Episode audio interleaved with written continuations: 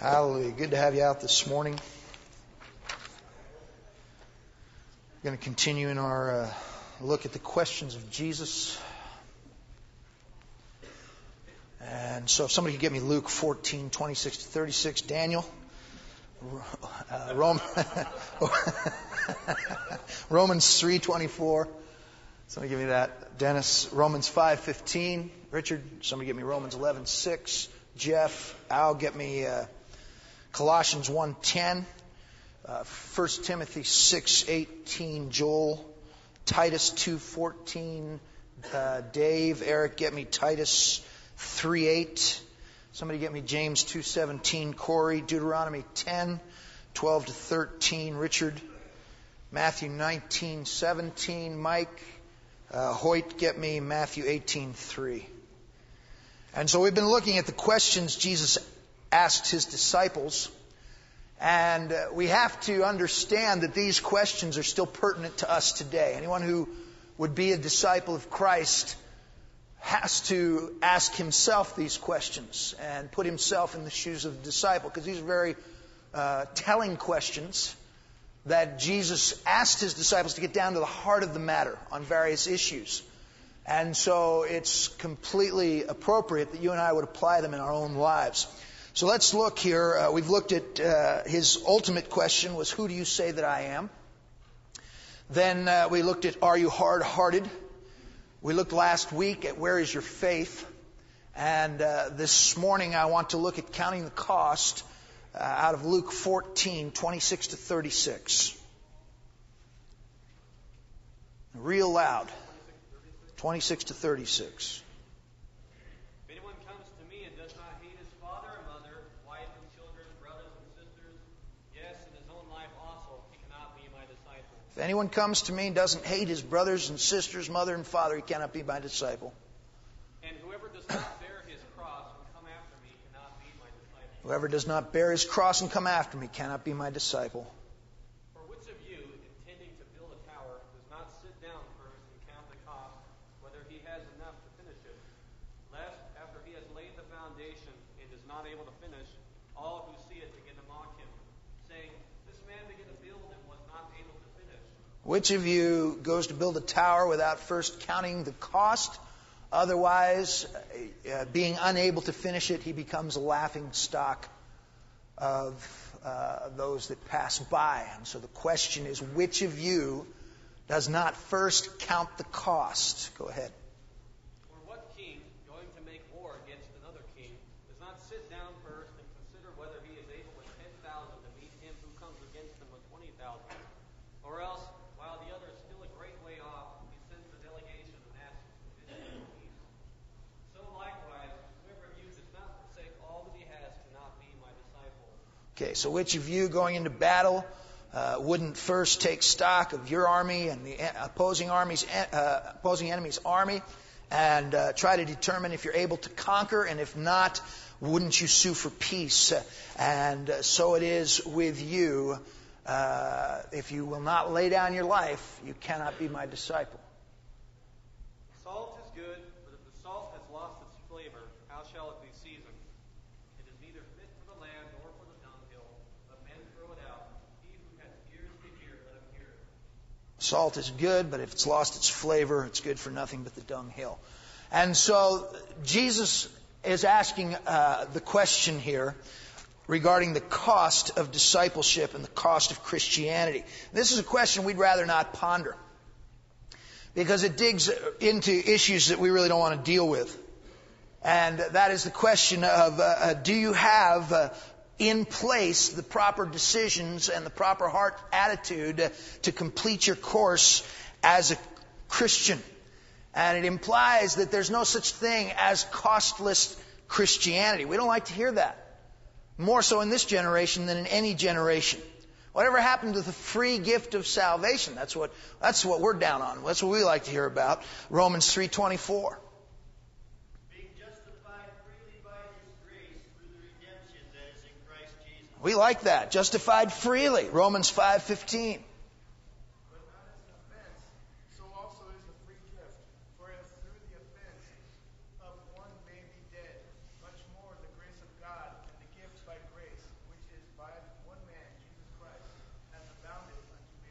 Not like the offense uh, that brought us all under condemnation, but the free gift of God, the grace of God. Uh, we like that. We like the sound of that. Romans 11, 6. And if by grace, then it is no longer of works. Otherwise, grace is no longer grace. See, if it's by grace, then it's no longer of works. It has nothing to do with uh, what I do. It's just free. There's, there's no price in this. All I have to do is say I love Jesus and that's it. I can live any way I want. I can do whatever I want. And I'm a Christian because I believe. Isn't that scriptural? Isn't that what the Reformation was all about? Was uh, salvation by faith and uh, away with all of this works mentality? And so we like that. We like the sound of that. Uh, we like the thought that God simply will bless us out of the goodness of His own heart. And we like to think, especially in terms of service and commitment, that we are free to set the limits on that. That we're able to determine just how involved we want to get, just how committed we want to get, just how consecrated we want to be. That's up to us. God doesn't care. You pick your level. You pick the flavor of Christianity that you like.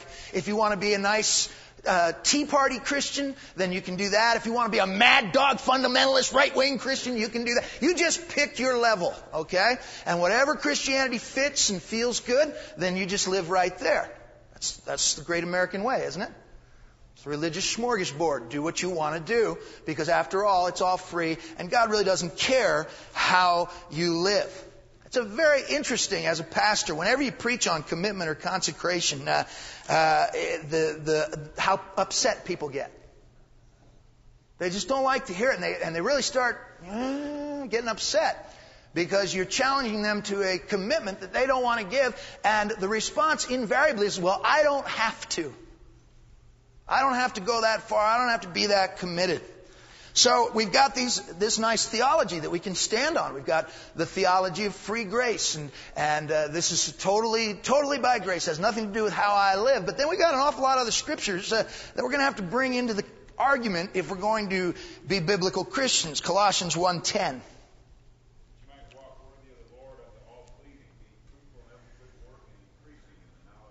That you might walk worthy of the Lord, pleasing Him, full of good works.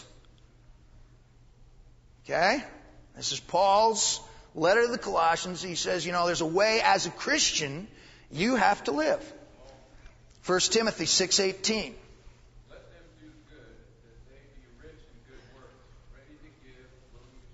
Let, he's, he's addressing a young pastor, and he's saying, This is what you need to communicate to your congregation. Let them be uh, full of good works, rich in good works, uh, willing to give, willing to sacrifice. Uh, Titus 2.14.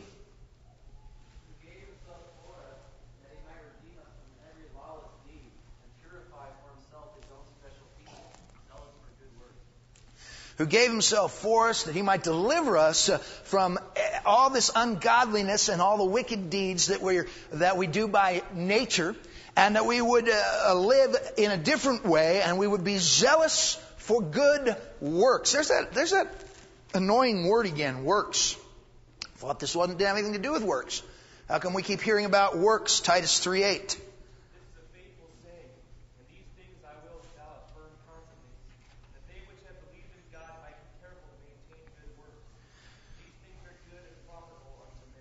If you've believed God, you should maintain good works. This is profitable to God and man.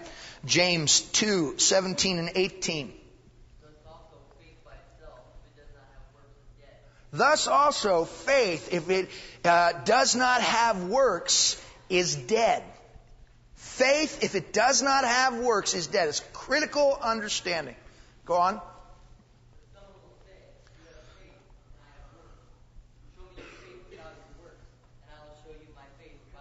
Someone will say, You have faith. I have works. You show me your faith without works. I'll show you my faith by my works.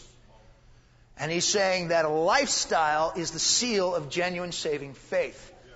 And so uh, uh let's have Deuteronomy 10, 12, and 13.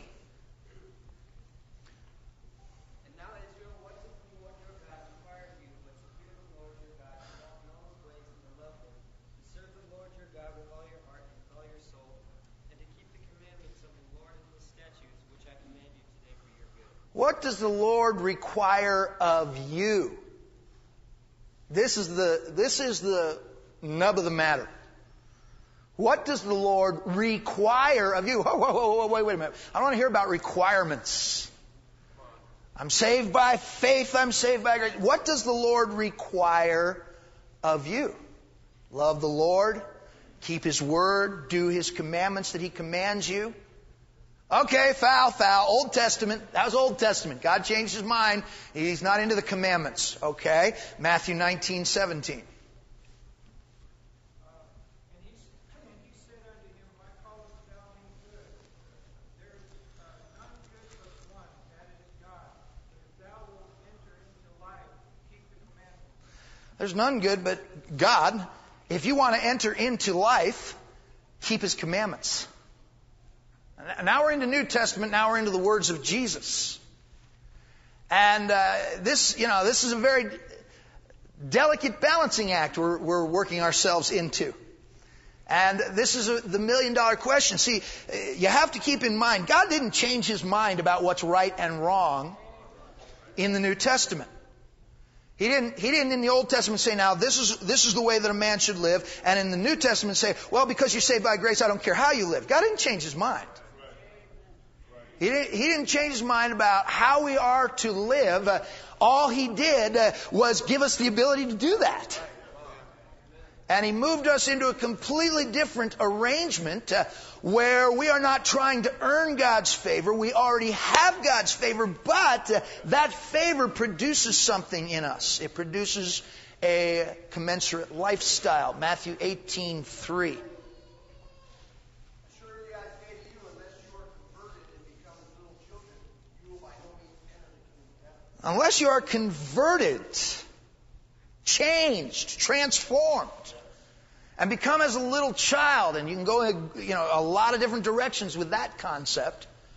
You cannot see the kingdom. I thought this was all grace. I thought there was no requirements. Yeah, but there are dynamics that are involved in salvation. So, just real quick, somebody give me a, an explanation for these apparently polar positions. So, somebody tell me, how do you deal with this? Uh, Richard. Uh, I was just going to say, it kind of reminds me of having one teacher that you start out with nothing, and then you, you go to another grade and you have a teacher that says, all right, everybody has an A. Now everybody has an A, so now you've got to maintain and keep your A. Okay, so uh, Richard sees it as working from the bottom up as opposed to working from the top down. Uh, the goal still being the A. Carol? Uh, one analogy that helped me between the Old Testament and the New was uh, the analogy of a maid working for a master, or a servant or slave working for a master. You do all the works in the Old Commandments, but the relationship is completely different. In the New Testament, it's like a bride working for a husband. You do many of the, of the same works, but now there's a su- there's a completely different uh, relationship because it's it's bride and groom, and you're working out of love rather than service and works duty. Okay, that's a good concept. Is uh, the concept of uh, uh, being a, slave to a master as opposed to the bride to the groom. Uh, obviously, the slave to the master has expectations. He doesn't get involved. He doesn't help. This is what you're going to do. The, the bride and groom have a love relationship. They're a unit. They're a team. Okay, uh, uh, let me sharpen the question just a little bit more, though. Uh, in your theology, in your understanding of your relationship with God, how do you um, balance, or uh, balance isn't the right, right word. It's not. How do you uh, bring these two concepts together? That I am saved freely by grace, and yet God has requirements of me. If, if He has requirements of me, doesn't that move my free grace into some sort of a works dynamic? Okay, Mark. Jesus said uh, in John 15, if uh, uh, you're my friend, if you do whatever I command you, that he wants a relationship with us that is based on love. He cares about us exceedingly, but at the same time, he says our part of this relationship to maintain it is that we do as we're commanded. Okay, very good. That's a thought. Is uh, we're dealing with relationship, and again, go back to what I said a little earlier. God hasn't changed His mind about holiness or good or bad, and so uh, the Bible tells us that God is holy, so holy He cannot look at sin. All right, and so He has given us a cleansing. He's washed away uh, the sin, so we can have now relationship. But if you have a relationship with a holy God, you're not going to drag all your garbage into that relationship with you. Because this relationship is about the love of God, and God is a holy God. And so, uh, Jesus said, you know, this relationship works if you're interested in the things that I'm interested in. And if you'll do the things I've told you to do. Okay? I'm not just your buddy. Remember, I am your God. okay, Sean. It was simply, uh, we're, we're hidden on it. Relationship is what it is. I know a lot of things. I look at my own, my own kids in uh, raising them. I want them to do as I say simply because they love me and they respect me. And simply because I'm their father. And they fear me, hopefully. Now, if they don't do as I say, then they're, uh, they're crossing my will. And there will be action. Yep. And, you know, because I have certain desires for them and certain things that I want them to do. And that's what it is. I want that relationship with them, and I want them to do as I say simply because of love and respect for me. Okay? But the only, and that's valid, it's totally good. Uh, the dynamic, again, is the element of relationship. But uh, even in relationships, there are many times requirements for that relationship. We're going to have a marriage here in just a little bit. One of the requirements in that relationship is fidelity. Okay, when you say I do, uh, that wedding ring that you put on is supposed to cut off your circulation. That means you're no longer free to I do with anybody but her and him. There are requirements now. There are requirements. There are requirements of provision. If you don't take care of her as your wife and protect her and provide for her, you're, uh, you're uh, undermining and destroying that relationship. So there are requirements, and uh, Sean is talking about this even as a father to his children. There are requirements for the maintenance of this relationship. Pete. We all know that God's nature doesn't change, but neither does man's basic nature. And God has, from the very beginning, when Adam sinned in the garden, constantly applied his, himself to bringing us back to him. And so the, the difference between the Old Testament and the New Testament is that he's basically just, in the Old Testament, he's showing us you can't do it without my, my, my methods. Then he brings us into the New Testament and he, he gives us that ability to now, now, I've lost my train of thought. because it gets a little convoluted, doesn't it?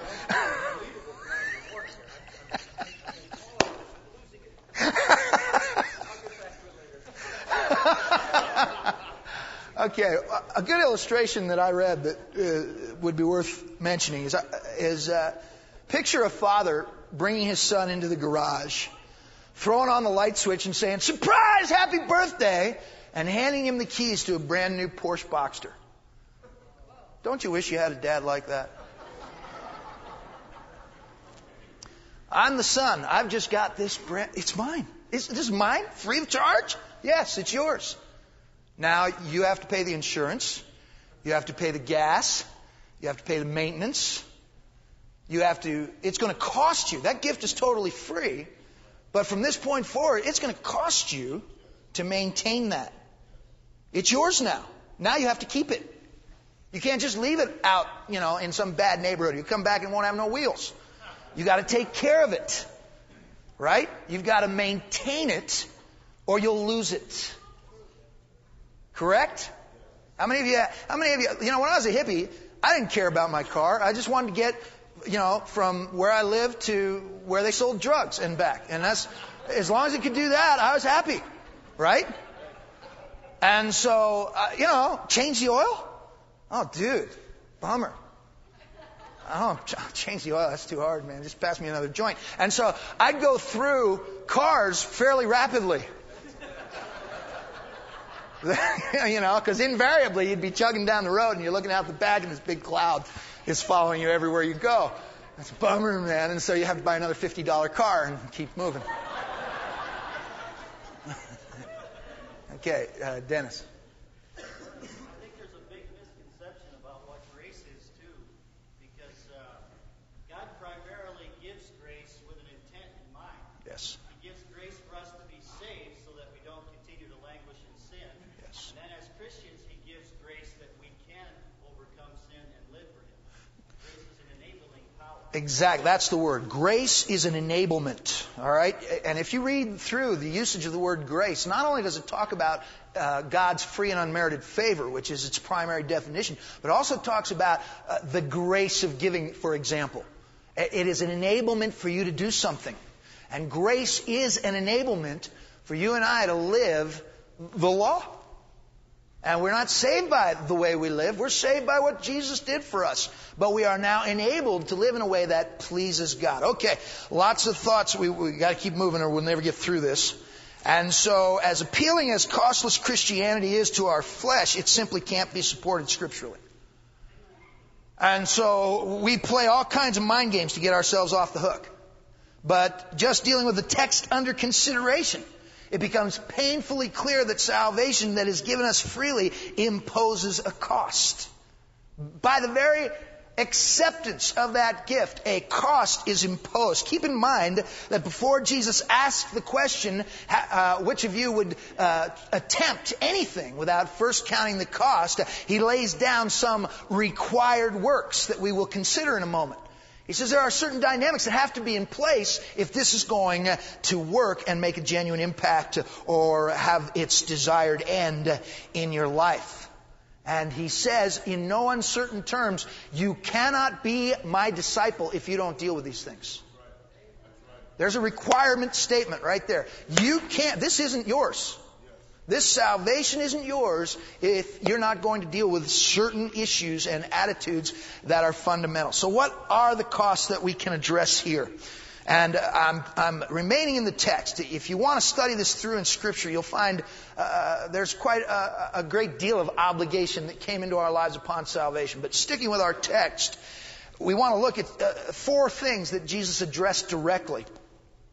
And I want you to keep in mind that these are things that must be addressed at the outset. Remember, Jesus says, before you even get into this. So none of us has any real idea of what demands our Christianity may make on our lives. None of us knows if we're going to be martyred for our faith. We all like to think we could, you know, do it, but I don't know, you know. Burning alive is tough stuff. I don't know if I'm into that. You know, in fact, I know I'm not into that. The question is, could I endure it? I would like to think that I could. I would like to think that I could hold my mustard under the worst kind of threats and persecution, watching my children die for my faith and their faith. You know, that kind of stuff is staggering when you really begin to contemplate it. And we, we like to think in movie terms, you know, but it ain't a movie, man. There are people today that are dying all over the world. Just read the other day about a missionary shot in Lebanon. This poor girl was nothing but a nurse sharing her faith, and uh, some insane person comes up and blows her away. This, this is what we're up against. This is what we're up against. This is reality. And all over the world, especially in northern Africa, Christians die for their faith all the time. In Indonesia, Christians are dying for their faith. Uh, uh, so you never know. You know, we live in America. Thank God for our liberties. But uh, you never know. Things could change in a New York minute. But even if it's not a question of martyrdom, we, we can't project individually what our Christianity will demand of us, what kind of forgiveness we may have to conjure up, what kind of relational difficulties we may have to deal with in love, uh, what kind of uh, financial issues may come our way. We, we cannot project these things accurately in terms of the incidentals, in terms of specific things that are going to come in our life and they're going to try our Christian faith. What we can do is say, am I willing to embrace certain overarching principles that when the, the heat comes down, I am in a place where I can push this thing through? Because I've already made some fundamental decisions about my life and about how I'm going to live. That's essentially what Jesus addresses in our text. And so if we'll back up to verse 26, he says, uh, unless you're willing to uh, forsake, and actually he uses the term hate. And obviously he's not, he's not saying you have to hate and reject your family. This is a, uh, a comparison of priorities. This is uh, Jesus saying, in contrast to the love and the service you have to give to me, by contrast, uh, the affections you hold for your family, uh, it, you know, is synonymous with hate, so to speak. Or in other words, it's, it's just a whole lot lower consecration and commitment. Now, this flies in the face of current thought. Let's get a couple scriptures while I'm talking. Matthew 4:22. Uh, uh, Rick, uh, Luke 9:61 and 62. Richard, Mike Sanchez, get me uh, Luke 14:20. Pete, get me Matthew 12:48 to 50. Pete Walter and uh, Sean, get me Luke 18:29 to 30. See, the family has become the sacred cow of Christendom. And it's been elevated in most churches to the pinnacle of Christian duty. If you are uh, the good wife, the good husband, the good parent, uh, that's it, man. That's uh, you're, you're doing great. You're rocking your world. And so uh, the family has supplanted in most of the church world the known will of God and the needs of a lost world in being the ultimate arbiter in decisions uh, that I have to make on various courses of action. And so we see again and again people say, you know, we can't go into the inner city and pioneer because uh, it would be unsafe for my family. It would be unsafe for my children. It would be difficult for my wife. It would be difficult for my family to adapt to, to an inner city culture. Uh, you know, it's such a horrible, horrible way to live, and we're dealing with such a difficult people. Uh, we can't, I can't make my family uh, go through this. And we can't commit to coming to evening services because Junior needs his sleep, which he doesn't get anyhow because he stays home and plays computer games until 10 or 11. but you know, it, it is a, a, a handy excuse. And, uh, and, and you can't argue with it because it's family. I'm a, who am I to tell you what, what your pobrecito needs, you know? He, you know. Watch out. And we can't give because our family has needs. And weekends, weekends are, are for family recreation. They're not for laboring for the Lord. They're, right? See, the family becomes the ultimate arbiter in the choices I make because I've got this responsibility, I've got this commitment, to, and, uh, you know, uh, family comes first. Now, don't get me wrong, there are legitimate family needs. There are legitimate family needs. But what Jesus is saying is there's going to be times when meeting those family needs is, is going to have to take second place. That sometimes the demands that God is going to put on your life as a Christian are going to conflict with legitimate needs. And you're going to have to do the hard thing to obey God. That's where it gets difficult. And Jesus saw this way down the road. He saw the conflict that would come. You know, how many stories have we heard again and again uh, of Christians uh, getting saved, giving their lives to Jesus, and immediately their strong Catholic family or their strong Jewish family or their strong whatever family it may be immediately opposes this faith and says, you can't, You're not going to do that. If you do that, I'm writing you out of the will. If you do that, uh, I actually had a friend back east who was uh, from an Orthodox Jewish family. When he got saved, his family held a funeral for him. So that's it. He's dead. He doesn't even live anymore. In uh, Muslims' families or in the Muslim faith, if you convert to Christianity, they'll kill you. That's why it's hard to get Muslims saved, man. they may believe, but they ain't too into this, uh, you know. And so, uh, so we're dealing with very genuine dynamics. And bringing it down into our own little world, we find many, many times uh, that there will be a conflict of interest between the kingdom of God and family needs. But Jesus uh, drove this point home again and again. Matthew 4:22.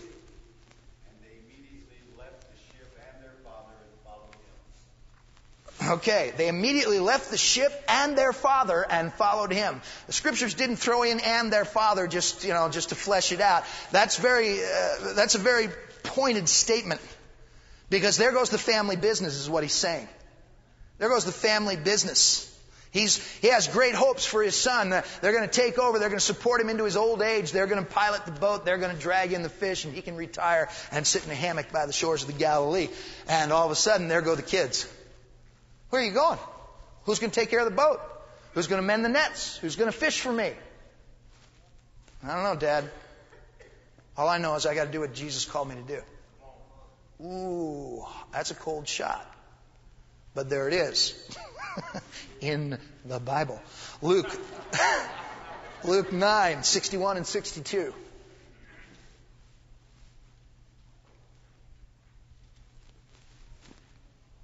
My dad was glad when I was coming a preacher.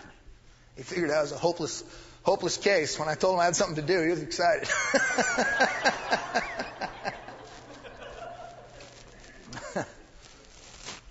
Luke, somebody lose that?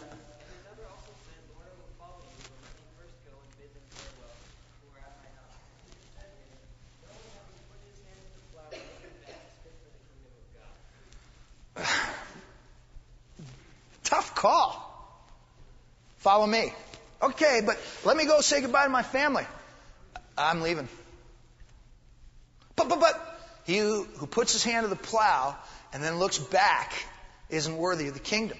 If you will not reorder your priorities, you're not part of this.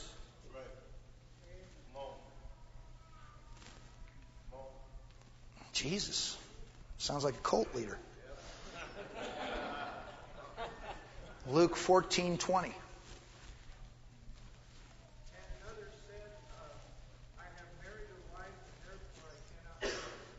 This is uh, spoken in the context of a parable where um, a, wealthy man throws a wedding feast and uh, he sends out invitations to all his family friends and um, you know even in our culture to snub a wedding uh, especially without valid excuses, uh, frowned upon. Uh, it certainly doesn't have the same weight as it did in Mideastern culture, where we're talking clans and tribes, and we're, you know, you just didn't blow off weddings. You just didn't do that.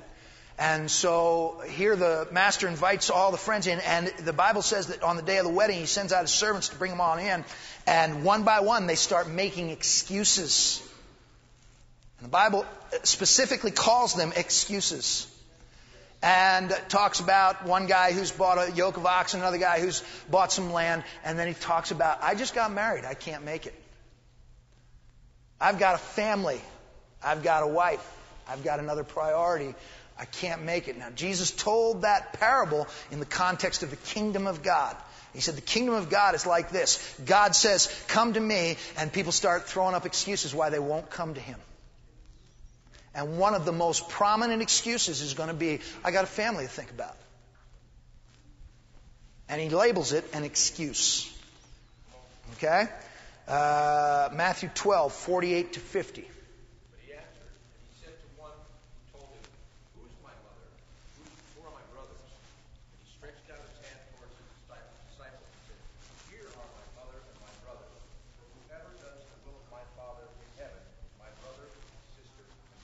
Jesus is seated with a group of people that are listening to his teachings, and uh, someone comes to him and says, Hey, Jesus, your mom and your brothers are outside. They, they want to talk to you.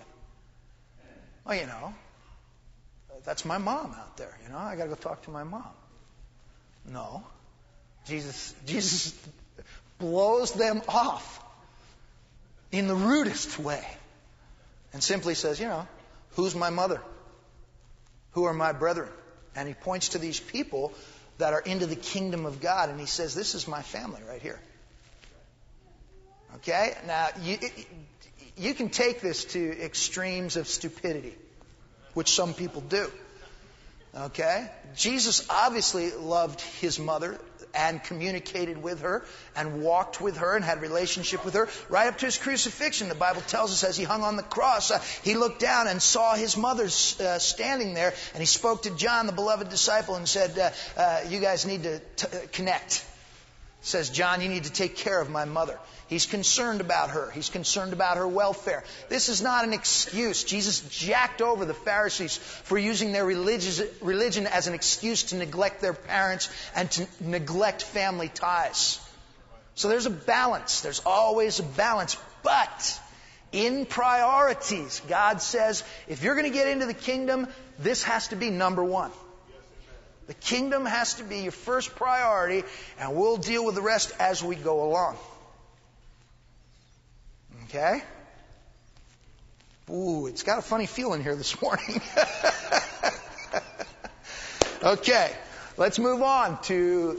We're looking at the context of this statement. You're going to count the cost. So the first count, you, the first cost you're going to have to count is this issue of family. Where does your family fall into your relationship with God? Next issue that Jesus addresses here is in verse uh, 27, uh, where he uh, deals with the issue of hating. Well, actually, he deals with the issue of picking up your cross and uh, following him, and we can carry the concept from the previous verse of hating yourself into this setting where he's talking about self-denial, self-crucifixion. Matthew 16, 24, 26. Somebody get me that, Mark.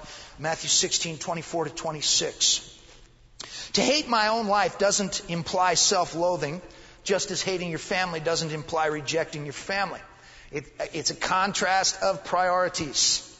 And so family becomes secondary to God's interests, and then my own desires equally become secondary to God's interest. Are you willing to put aside your own desires, ambitions, plans, and say, God, whatever you want comes first? Everything that I'm about becomes secondary to you. The call to pick up the cross is a direct foreshadowing of Jesus' own death. He's talking about the redeeming work that he's about to enter into. He's going to go to the cross so that we can be saved. And he says, if you are not willing to sacrifice for the salvation of others, if you are not willing to put aside self-interest so that you can make an impact in the world, uh, then you can't be my disciple because that's what I'm all about. I'm going to lay my life down for others. I'm going to lay my life down for others. Are you willing to do that? This isn't specifically a call to martyrdom. It's a call to a redemptive sacrifice. We can see very, very clearly exactly what Jesus is anticipating when he says, you have to pick up your cross uh, in Matthew 16, 24 to 26. We're going to be looking at this uh, scripture this morning a little bit in the sermon too. Uh, so we're not going to go into great depth, but I just want you to grab a couple salient points. Matthew 16, 24 to 26. Then said Jesus unto his disciples, If any man will come after me, let him deny himself and take up his cross and follow me. For whosoever will save his life shall lose it, and whosoever will lose his life for my sake shall find it. For what is a man profited if he shall gain the whole world and lose own soul? Or what shall a man give in exchange for his soul? So he said he starts this discussion off by picking up the cross and he speaks specifically of denying yourself, losing your life for him, and uh, no longer contending to gain the world and the things of the world. What good is it to gain the whole world and lose your soul? And so he's, he's talking about what does it mean to pick up my cross? It means self denial. It means I'm willing to put my will and my desires under Him and uh, acknowledge Him as the complete Lord of the choices of my life. Uh, losing my life for Him. Uh, we're going to talk about that some more. Uh, get stepping out of the materialistic rat race and uh, saying, you know what, I'm not, I'm not into gaining this world. I don't need this world's approval. I don't need this world's uh, uh, trinkets and baubles and toys. Uh, uh, all I need is the kingdom of God. That's what I'm interested in. I'm in the world, but I'm not of it. Okay, now this is a requirement that Jesus puts forth. He says, if you don't do this, if you're not willing uh, to put your own life down, to pick up your cross and follow me, then you're not going to be my disciple. Okay, the next thing he addresses uh, uh, is the specific area of materialism. In verse 33, uh, he, uh, he speaks, uh, uh, what does he say in verse 33?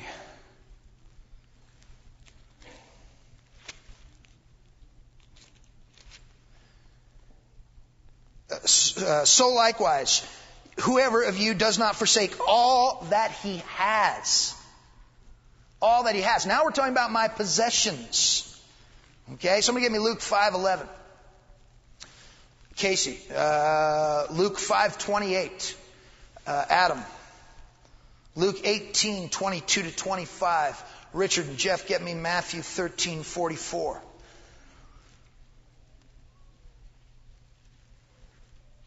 The cost of being a disciple of Christ that we're pondering is that we have to surrender all that we have. We're dealing with possessions. Luke 5:11.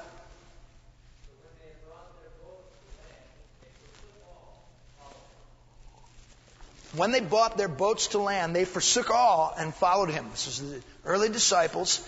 This is their livelihood. This is their future. this is their possessions, their boats. They leave them. They say, ah, That's all right. I'm not needing that now. I'm doing what God has called me to do. Luke 5 28. He left all, rose up and followed him. This is Matthew, the tax collector. And uh, he's making a very tidy income uh, through extortion and various processes uh, that governments are known for. And so uh, he uh, he's he's willing to just walk away from all that, walk away from a lucrative income, and say, you know what, uh, Jesus has called me to be a disciple. Let me clarify again, because you know you always got to bring balance, or people go wacko. Don't quit your job. Jesus didn't ask you to do that. I'm not talking about uh, you know fiduciary irresponsibility. I'm not talking about being stupid. I am talking about making a choice ahead of time. So here, let, us bring it down into real world. Uh, when Pastor Mitchell asked me to come on staff as associate pastor here, uh, I had been offered the week before a job making three thousand bucks a week in the programming field, and uh, you know, I'm not making anywhere near that.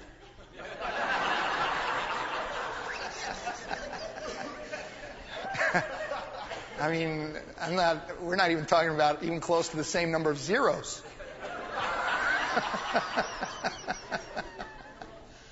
okay, and so, you know, lots of folks would say you're an idiot. Walk away from an opportunity like that. But I don't think so. Because the ultimate issue was am I going to obey God or am I going to do what I want to do? Is Jesus going to have my priority? And see, the, the, the thing was, is that was settled 28 years ago. When I first got into this, I said, Jesus, I have ruined my life. If you can fix it, you can have it. And I meant that prayer. I meant that. Okay, we'll open it for discussion just a minute. These are realities that you're going to have to face in life. Many, many people won't walk in and serve God because they want to go somewhere, make a lot of money, build themselves a life, build themselves a career. And God says, well, you know what? Uh, service to me comes first. Luke 18, 22, 25. And when Jesus heard these things, he said unto them, Ye lacketh thou one thing. Shall all that thou hast be distributed unto the poor? And thou shalt, have treasure in heaven, and come follow me. And when he heard this, he was very sorrowful, for he was very rich. And when Jesus saw that, that he was very sorrowful, he said, How hardly shall thy have that have riches un- entered into that uh, King James English is a drag, isn't it?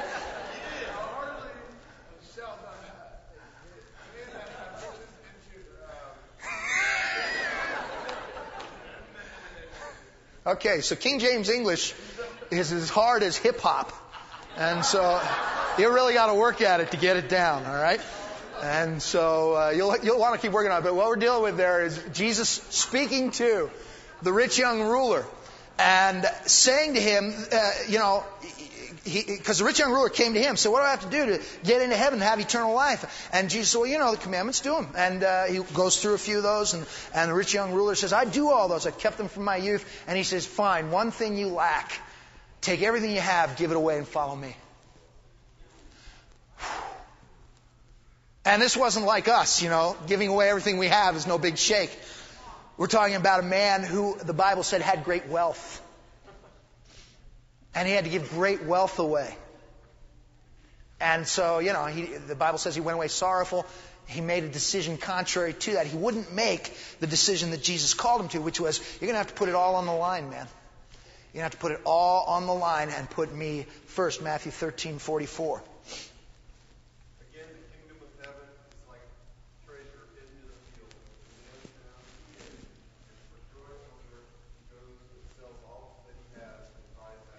Kingdom of heaven is like a man finding a treasure in a field. He goes and sells all that he has so he can have this one treasure.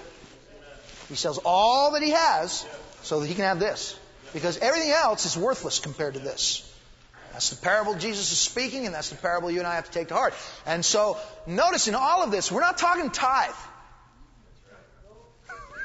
Nowhere, nowhere in any of the scriptures that we read has he said uh, you're going to have to forsake 10%. The other 90% do what you want, but you forsake 10%. Now, what he says is you have to forsake all. Now, again, this doesn't mean go sell everything you have, give it to the church. I'm not talking about that. I'm talking about a overarching perspective, an attitude, where you've already let go of everything you have. So, should God come to you and say, I need your donkey, you can say, Have my donkey. Instead of saying, Oh, not Beulah. You can't take Beulah. See, you've already made the choices. You've already made the decisions. God's never asked me for everything. God, God has blessed me so much. When I got saved, everything I had I carried in my pockets. Now it takes a big truck and then a little truck to move me. And so God has blessed me. He hasn't taken, He's given. But I have to live willing at any minute to say, you know what, God, it's yours. I, I don't care. You, you just can't get too attached to stuff. Amen. Okay, finally, the final issue is our impact on the world. Somebody get me Hebrews 13, uh, 13 and 14. Uh, Richard, somebody over here, get me uh, uh Matthew 5, 11, uh, Daniel, 2 uh, Timothy 3, 12, Don, and Matthew 10, 22. Sean. Okay, the last issue is the issue of evangelism and your personal flavoring of the world around you, salting our society. Jesus says, What good is salt if it's lost its flavor, if it's not making an impact, if it's not uh, uh, influencing uh, whatever it comes in contact with? And so, of what value is Christ in us if that Christ in us doesn't flavor the world around us? If it's just my personal religion, which is what you hear all the time. Religion is far too personal. It was never meant to be personal. Where'd you come up with that? Where'd you come up with religion is far too personal? Some blue blood ethic that has its roots in, you know, some hoity-toity perception of the world? Get off it. Religion isn't personal. Religion is the stuff of life. I keep my religion in my closet. Well, get it out of the closet because it's growing mold and foot fungus and things like that. It needs to come out of the closet. It was never meant to be in the closet. God help you if your faith is in a closet. It's been in the closet so long it's dead and you don't even know it. Your closet smells funny for a reason. Because your faith is in there and it's dead. And it has no value. Jesus said, if that salt isn't making connections, the only thing it's good for is throwing it on manure. Means it's lower than manure on the food chain.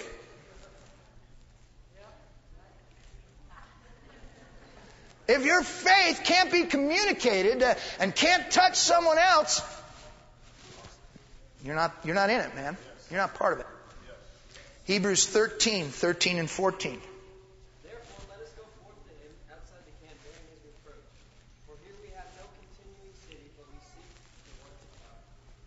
He says, let us go outside the camp. This is imagery that may be a little foreign to us, but it's the picture of Jesus going outside of Jerusalem to be crucified, and in so doing, he's being put out. The reason why they did it outside of the city was not only for cleanliness issues, but it was saying, we reject you. You're not part of our culture. You're not part of our society. You're not part of our riches. You're not part of what we are. You're outside. And he says, as Christians, we are to go outside the camp willingly abandon the praises of this world and bear his reproach. When you bring Jesus up in the average conversation, it triggers reactions. And it always has a reproach factor involved. And what Jesus says is you have to brace yourself for this before you even get into it. You have to be willing to pay the price of social suicide if you're going to be a Christian. You have to be willing to pay, pay that price. Because all your friends are going to say you lost your mind. And all of the people that you talk to are going to say, get that Jesus out of here, blah, blah, blah, blah, blah. We've all heard it before. And so the bottom line is, is you've got to, you have to settle this issue before you can even be my disciple. Okay? Matthew 5, 11. Blessed are you when they revile and persecute you, say all kinds of evil against you falsely for my sake. Blessed are you when they revile you and they persecute you and they give you endless grief for my sake. Blessed are you. 2 Timothy 3:12. Yea, and all that will live godly in Christ Jesus shall, shall suffer persecution. All that live godly in Christ Jesus will suffer persecution. All. A-L-L, not some, not the committed ones. Okay, so let me, let me rephrase it. If you haven't taken any, any heat for your faith, you better re-examine your faith. Because he said all, every person, every person who will live godly for Christ, who will live the Christian life, are going to voluntarily put themselves in a position of persecution by opening their mouth at the office party and saying, you know what? Uh, we shouldn't live in drunken revelry. We should live in holiness before the living God. Yeah, try that at the office party. See where your promotion goes. Right out the window. Now you try fronting all of your friends and saying, you know what, man? I'm living for Jesus. I ain't going to the rave with you tonight. I got saved, man. I'm living for Jesus. I don't need any more ecstasy. I don't need any more chicky babes. I'm going to be pure and holy. Try that on your girlfriend. No, honey, no, no, uh, no kissy, no ringy, no nothing. We're not in this anymore. I'm living for Jesus. Try that on your boyfriend. Whoa, honey, try that on your boyfriend. Say, no, I I decided I ain't kissing you no more. I got saved. See if he hangs around or runs off down the street with his tail wagging behind him in search of another puppy. See what'll happen when you take a stand for Jesus, because Jesus said that's what's going to happen. Okay? And so, uh, one last scripture, Matthew ten twenty two. Ye shall be hated of all men for my name's sake, but he that endureth to the end shall be saved. You shall be hated by all men for my sake. But he that endures to the end shall be saved. That means if you don't endure to the end, you won't be saved. So what Jesus says, before we even get into this faith thing, before we even get into this Christian thing, you've got to settle some fundamental issues in your heart. This is going to cost you something. This is going to cost you something. And what you and I, the problem here, most of us understood this when we signed on to one degree or another. We were all, you know, we're into this. We gave our lives to Jesus. But the question is, has the cost changed somewhere along the line? Did the price tags, you know, has, has Jesus said, now that you're saved, I'm offering you a discount? I mean, you've been in the camp so long now, you don't have to pay these prices anymore. You don't have to worry about the family issue or the money thing. You don't have to worry about being a witness. Uh, it doesn't count anymore. You got saved. You're, you're in good now. You've got, uh, what, what do they call it when, a, when you can't fire a teacher? Tenure. You've got tenure. You've got Christian tenure now. And uh, so don't worry about it. No cost. Free ride from here on out. Now, the whole issue was do you have enough to carry this all the way through? Do you have enough to carry this all the way through? To the end. You're still here. You're still breathing. You ain't reached the end yet. Are you still carrying the same price tags on your Christianity that you started with? Casey. We like Christian cliches. We like to say that God's love is unconditional. And Jesus is talking to Peter on the shore after he's been resurrected, and he talks to Peter really pointedly. He says, Peter, do you love me? Yeah, Lord, yeah, Lord. And he continues his on. And the issue is, if you really love me, go do this. If you really love me, go feed my sheep. If you love me, take care of my lambs. A lot of times we want the God that loves us, but won't put any demands on us because that means now we have accountability. We have to be responsible.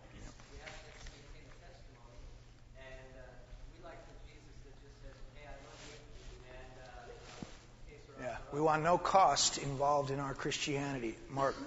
He said uh, um, that, that, that to, to offer yourself holy, not H-O, but W-H-O, holy and acceptable unto God at your reasonable service, which means anything less than your whole life is really Yeah, very good. That's not even, that's, you know, uh, Jesus said if we're going to call ourselves Christians, Christ-like ones, he didn't come just to die. He said, I came to do your will. And so if we're going to call ourselves Christ-like ones, then our whole factor and focus needs to be to do the will of God, Yeah. whatever it is for our Yeah. lives, holy and acceptable. Very good. Uh, Paul says in Romans 12, too, that we are to give our lives wholly acceptable unto God. The image is laying our life down on an altar as a living sacrifice, that he gets the whole thing. And, and he says this is your reasonable duty. Anything less is sub Christianity.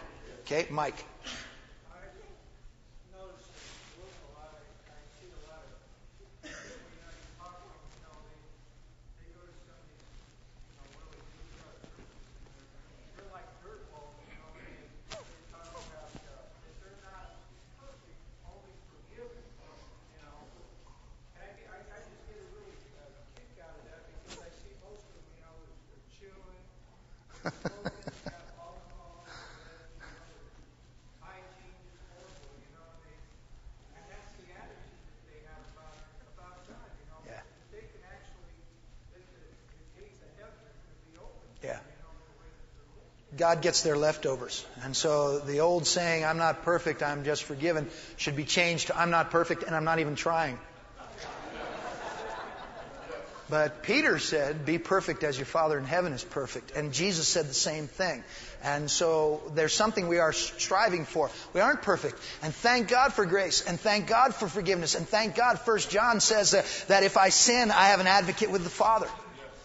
Because of a relationship that I am cultivating and I'm working at. But that relationship, just like any relationship, isn't free. You know, try, try uh, living with your spouse the way you live for Jesus. Oh, I'll see you in a week, honey. See you next Sunday. See how it goes. We're out of time.